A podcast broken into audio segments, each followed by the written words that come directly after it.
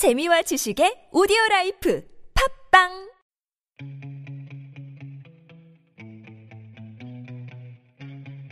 책 쓰기 글쓰기 코칭 프로그램 꿈꾸는 만년필. 네, 안녕하세요. 양정훈 코치입니다. 안녕하세요. 신혜정입니다. 네. 자, 저희가 핫이슈에 대해서 어, 다루는 시간이네요. 네, 이번 주에 소개시켜 주실 핫이슈는 어떤 건가요? 어, 이번 주에 소개시켜 드릴 핫이슈는요. 재밌는 글이 하나 있어서 들어왔습니다. 뭐냐면 어, 이대라고 아시죠? 네. 네, 알고 있죠. 어, 타짜에서 나 이대여 나온 여자라서 굉장히 그 유명해진 네. 네. 그 구절들이 있지 않습니까? 네. 그래서 그래서 거기 이대 학보사에서 글을 하나 그 나온 게 있었어요. 어, 어떤 글이에요? 뭐냐면 어 이제 세월호에 대한 추모도 좋지만 그 속에서 다른 음모와 의도를 가지고 어 섞여 있는 사람들이 있으니만큼 이것이 본질적으로 어 흐려지는 거를 경계해야 될 때가 되지 않았냐 뭐 이제 이런 식으로 쓴 내용이 있었습니다. 네. 그래서 요즘 들어가면 이런 이슈들이 있습니다. 세월호는 교통사고일 뿐인데 왜 이렇게 많은 사람들이 아직도 지겹다. 어, 이제 왜 계속 계속 진실을 밝히라 그러냐. 혹은 야, 돈 너희 뭐 8억, 10억씩 받는다며. 그럼 결국에는 어, 예를 들어 유가족들이 그런 그 아이들의 죽음을 이용해서 돈을 더 많이 벌려고 하는 거 아니냐. 이제 이런 식의 얘기를 하는 거죠. 어, 저는 굉장히 개인적으로는, 어, 이대 학부모에 실망을 했습니다. 실망을 하고, 정말 저 속에서 얼마나 많은, 어, 그 글을 쓴 사람이 실제 자료를 찾아보고 고민을 하고 노력했는지에 대해서, 어, 좀 의구심이 생겼고, 그리고 저하고 비슷하게 생각하는 많은 사람들이, 어, 그 이대 학부모에 굉장히 그 나름의 쓴소리와 충고를 했죠. 네. 근데 별로 달라지는 건 없는 것 같았어요, 아직까지는. 뭐 그건 또 그분들의 선택이고 또 이쪽은 또 이쪽 사람들의 선택이고 하니까 그래서 관 최근에 있다가 그 밀겔이라는 사이트가 있는데 어떤 사이트예요? 어 이쪽이 그 밀리터리 관련해 갖고 그런 어떤 정보 같은 이렇게 우리 여러분 아세요 혹시 뭐총뭐 예를 들어 뭐 이렇게 뭐 무기 뭐 이런 쪽 관련해서 전문적으로 같이 하시는 그런 프로그램들이 있거든요. 그래서 여기서 그 엔블루라는 분이 이제 활동하면서 쓴 글이었는데 네. 그게 굉장히 그 많은 반향을 일으켜서 한번 이 논리적인 전개 차원에서 굉장히 좋은 글쓰기다라고 생각을 해서 제가 한번 가져봤습니다. 네. 이대 학보 이야기를 보고 쓰고 싶었던 글을 써보기로 결심했습니다. 1. 길을 걷던 어린이가 교통신호를 무시하고 질주하던 자동차에 치였습니다. 그렇지만 자동차를 운전하던 운전자는 길바닥에 쓰러진 아이를 버려두고 도망쳤고 그 아이는 결국 숨을 거뒀죠. 운전자가 그 아이를 병원으로 데려다만 줬어도 아니 그냥 경찰에 신고만 해줬어도 아이는 살 수 있었는데 운전자는 길바닥에 아이를 내버려 둔 채 도망쳤고 결국 그 아이는 죽고 말았어요. 그런데 그 아이의 부모는 이게 다 정부 때문이니 정부와 대통령이 책임지라고 거품을 물면서 난리를 치네요. 아이가 죽은 건 가슴 아픈 일이지만 그렇다고 해서 대통령이 아이의 목숨까지 다 책임을 져야 하는 건 좀 아닌 것 같은데 부모는 1년째 지치지도 않고 대통령이 책임지라면서 별짓을 다 하고 있어요. 야당 정치인들 그리고 사회 불만 세력들은 이때가 기회라는 듯이 부모와 부안해동하면서 같이 정부를 공격하고 있어요. 가슴 아픈 일인 건 맞는데 이게 정치 사건인가요? 왜 대통령에게 다 책임지라고 저러는 걸까요? 물론 대통령이 이 나라의 수장이긴 하지만 저런 교통사고까지 무조건 다 대통령이 책임지라는 건 아무래도 아닌 것 같은데요. 지금 제가 말한 것이 이른바 51%에 속한 사람들의 시각이라고도 볼 수 있을 겁니다. 누군 자식 안 키워봤냐? 물론 내 자식이 죽으면 나도 가슴 아프고 정말 힘들겠지만 그렇다고 이걸 저렇게 정치 문제화하는 것은 맞는 건 아니라는 거죠. 사실 냉정하게 보면 저렇게 보는 사람들의 시각이 반드시 틀린 것인지 생각해 볼 필요는 있습니다. 하루에도 여러 명의 사람들이 교통사고로 죽고 죽은 사람들 중에선 아이들도 꽤나 있는데 이 아이들의 죽음에 대해선 대통령이 책임지라고 하진 않으니까요. 결국 세월호도 그런 교통사고와 본질적으로 다를 바 없는 것 같은데 세월호만 왜 그렇게 시끄러운 걸까요? 2번 시작을 교통사고 이야기로 했으니 교통사고 이야기를 좀 더 해보겠습니다. 사실 아이가 사고를 당한 지점은 횡단보도였어요. 그 횡단보도는 초등학교와 유아원들이 밀집한 지역과 주변의 대단지 아파트를 연결하는 유일한 통로였기 때문에 아이들이 등하교를 하려면 반드시 그 횡단보도를 건너야 하죠. 그래서 주민들은 그 횡단보도에 구름다리를 설치해달라고 요구를 했는데 행정청은 이를 계속 무시해 왔어요. 게다가 신호등도 관리를 하지 않아 사고 한 달 전부터는 아예 신호등도 작동하지 않았죠. 그런데 그 아이는 비 오던 어둑어둑한 날 아침 학교에 가려고 신호등도 들어오지 않는 횡단보도를 건너려다가 사고를 당했던 거예요. 자, 이제 다시 한번 생각해 보죠. 이 사고에 대해 여전히 행정청이 아무런 잘못이 없는 걸까요? 이 이야기의 배경을 좀 더 추가해 보죠. 사실 당시 운전자는 아이를 구조하진 않았지만 경찰에 신고는 했어요. 그래서 경찰이 출동을 했죠. 그런데 그 자리에서 온 경찰은 아이를 구조하지 않고 주변에서 아이를 구경만 하고 있었어요. 이 상황을 본 시민들이 아이를 구하려고 뛰어들었지만 경찰들은 시민들의 접근도 막으면서 아이가 죽어가는 걸 방치했죠. 이제 다시 물어보죠. 이 사고에 대해서 여전히 국가가 아무런 잘못이 없는 걸까요? 이제 슬슬 세월호와 비슷해지고 있는데요. 더 비슷하게 만들기 위해 한 가지 설정을 더 추가해보죠. 아이가 죽고 나자 아이들의 부모들은 어쩌다가 그런 사고가 나는지, 왜 신호등은 고치지 않았는지, 경찰은 와서 왜 구경만 했는지 철저하게 수사를 해주기를 원했어요. 그런데 대통령은 당시 출동한 말단 경찰 하나만 문책을 하고 아예 그 사고를 담당했던 부서를 해체하고 사람들을 다른 부서로 배속시켜 버렸어요. 그리고 수사는커녕 부모가 사실을 알아보려고 하는 것까지 막았죠.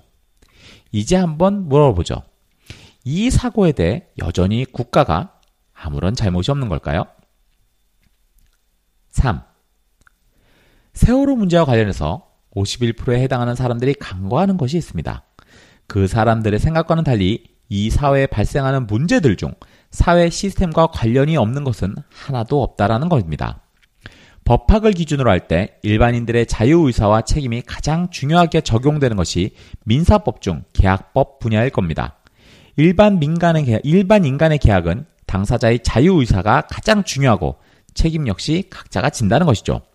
그런데 정말 계약법이 당사자의 자유의사만으로 결정되는 것일까요? 당사자의 자유의사만이 가장 중요한 요소라면 이 세계는 이번에 리메이크되어 개봉되는 매드맥스와 동일한 사회가 될 겁니다.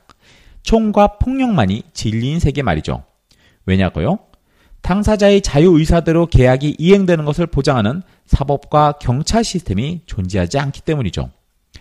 애초에 법이라는 게 자체가 국가에게 독점적인 권력 행사권을 인정하고 그 권력으로 시스템을 유지하라는 의미에서 존재하는 겁니다. 아니, 법만이 아니라 국가 권력 전체가 그런 이유로 존재하는 것이죠. 그렇기 때문에 이 사회의 문제들 중 사회 시스템이 관련이 없는 것은 하나도 없다는 말이 성립되는 겁니다. 그것이 설사 자적 자체가 절대적 지위를 갖는 민사법의 영역이라 하더라도 말이죠. 더구나 교통사고나 대형 참사의 경우에는 더더욱 사회 시스템이 중요합니다. 교통은 대표적인 경찰 업무 중의 하나입니다. 그런데 경찰권이라는 것 자체가 행정권력이 갖는 물리력의 상징이나 마찬가지거든요. 대외적인 것에 갖는 국가의 물리력 군에 의해 구현된다면 사회 질서를 유지하기 위해 행정 권력이 갖는 물리력은 경찰에 의해 구현되는 거죠. 그러한 경찰력이 직접적으로 개입하는 분야가 바로 교통입니다. 이건 어느 나라나 마찬가지죠. 미국도 일본도 교통은 경찰에 관하니까요. 그렇기 때문에 교통이야말로 사회적 시스템과 행정 권력이 아주 중요한 역할을 하는 분야라고 할 수 있죠.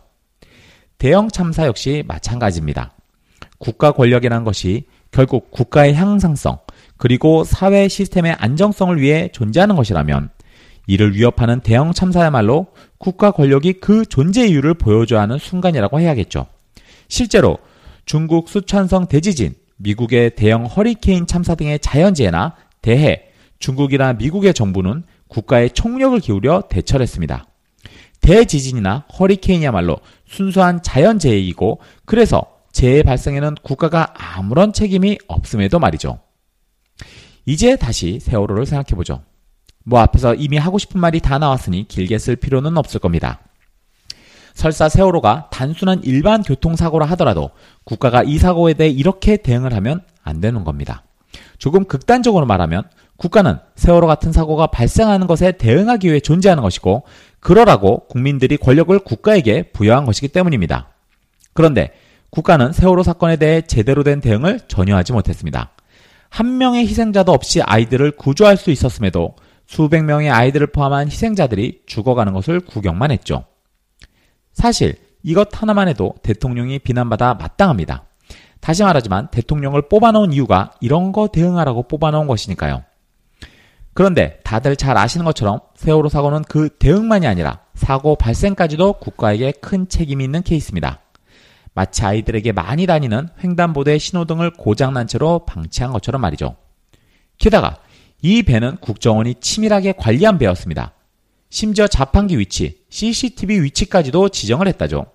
국정원이 그렇게 치밀하게 이 배를 관리했다면 그것만으로도 배의 상태 이상에 대해서 국정원에게 책임을 묻는 것이 맞습니다.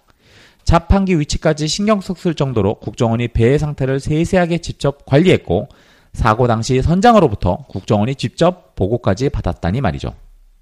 그래서 세월호 사건은 매우 정치적인 사건입니다. 이런 사건에 대응하라고 뽑아놓은 대통령이 자신의 존재 가치를 증명하지 못했으니까요. 이런 사건에 대응하라고 국가가 권력을 부여한 행정기관들이 쓸모없다는 것을 여실히 보여줬으니까요. 아니, 그 이전에 세월호 침몰 사고의 발생 자체가 국가에 가장 큰 책임이 있는 것이 분명하니까요. 이런 당연한 이야기를 이렇게 길게 써야 하는 세상에 산다는 것, 이것도 참 큰 비극입니다. 네, 여기까지 정리해드렸습니다. 여기서 51.6%라는 게 나와요. 어떤 의미인가요? 네, 어, 투표권자 중에 예 선택한 사람들 퍼센테이지였죠. 네. 박 박근혜 대통령을 선택한 퍼센트지. 네. 아. 하지만 어, 부정선거로 일어나서 어, 선택한 퍼센테이지이기 때문에 그것이 정말 100% 맞다. 그리고 그것이 어, 올바른 민심을 반영해서 됐다라고 하는 뭐 퍼센테이지는 아니라고 생각을 합니다. 음, 최소한 저는 그렇게 생각해요. 네.